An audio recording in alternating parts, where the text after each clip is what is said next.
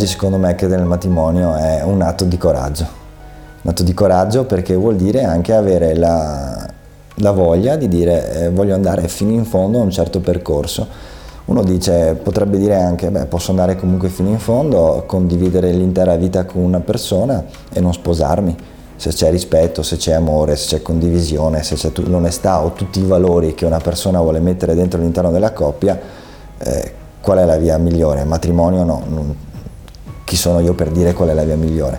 Secondo me oggi è diventato tutto troppo veloce in questo senso e quindi nella velocità qualcuno magari si spaventa perché il matrimonio ha bisogno anche di un percorso e il percorso spesso è fatto di tappe, è fatto di ostacoli e sempre, sempre più spesso di fronte all'ostacolo si tende a scappare invece di farsi magari qualche domanda giusta, che di fronte all'ostacolo non è tanto l'approccio, magari qualche coach potrebbe dirti anche devi scavalcare l'ostacolo a tutti i costi, no, non è questo, questo è un tipo di approccio di alcune persone, per qualcun altro l'approccio potrebbe essere c'è il muro vado via e quindi è meglio andare via se non ho vincoli perché è più facile liberarmi, ma l'approccio migliore secondo me è di fronte all'ostacolo chiedersi che cosa troverò al di là. Allora è capire se vale la pena rimboccarsi le maniche quindi fare un po' di fatica per andare oltre o se effettivamente la strada migliore è prendere un'altra strada, un altro percorso.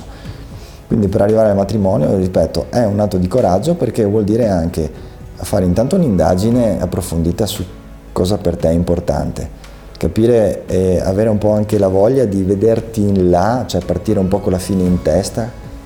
quale sarà l'ultimo giorno della tua vita, come lo vuoi, con chi vuoi passarlo, chi vuoi al tuo fianco, che cosa hai condiviso in quella vita,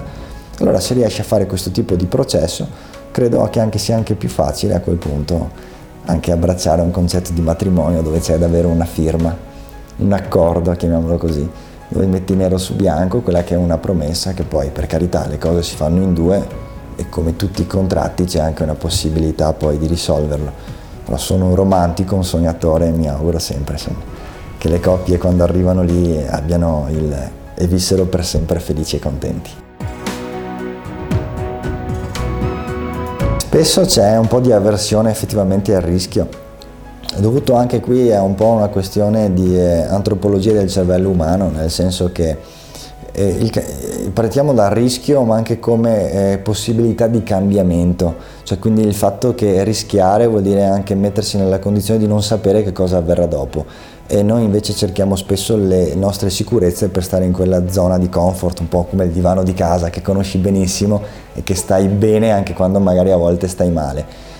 E, e quindi cosa succede? Che il nostro cervello cerca di crearsi queste aree nonostante eh, se noi pensiamo all'evoluzione dell'uomo è sempre stata la storia di, di, cambiamenti continui, micro, micro aggiustamenti che sono avvenuti nel corso dei secoli e che ci hanno permesso di arrivare oggi a essere boh, esseri pensanti. Cioè se noi vediamo anche volte, quelle immagini, se vediamo i vecchi libri di storia,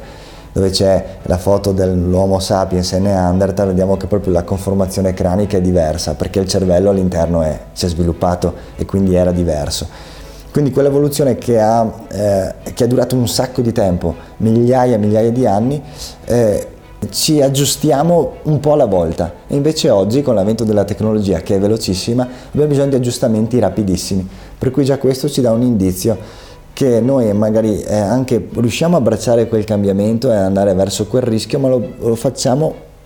come attitudine un po' alla volta, a parte magari qualche persona che è un po' più avversa al rischio, però oggi la società ci mette nella condizione di essere iperveloci, straveloci e in quella velocità non vogliamo nemmeno far fatica. Se tu pensi al eh, cinema, oggi con un clic hai il film a casa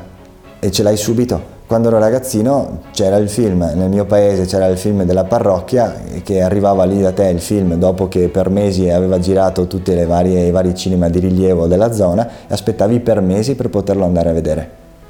Oggi non è più così, volevi il giornalino, andavi in edicola tre volte alla settimana a chiedere se era arrivato, è arrivato il giornalino, è arrivato, oggi no, a casa c'è un bottone, domani lo trovi già consegnato verso, tu, siamo tutti proiettati verso la velocità, in questa velocità eh, ci ha anche insegnato a trovare delle scorciatoie per non far fatica e di conseguenza ecco che mh, mm, mi tolgo quel rischio lì perché vorrebbe dire faticare, appazientare tutto quello che ci sta dietro e quindi magari si trovano altre strade.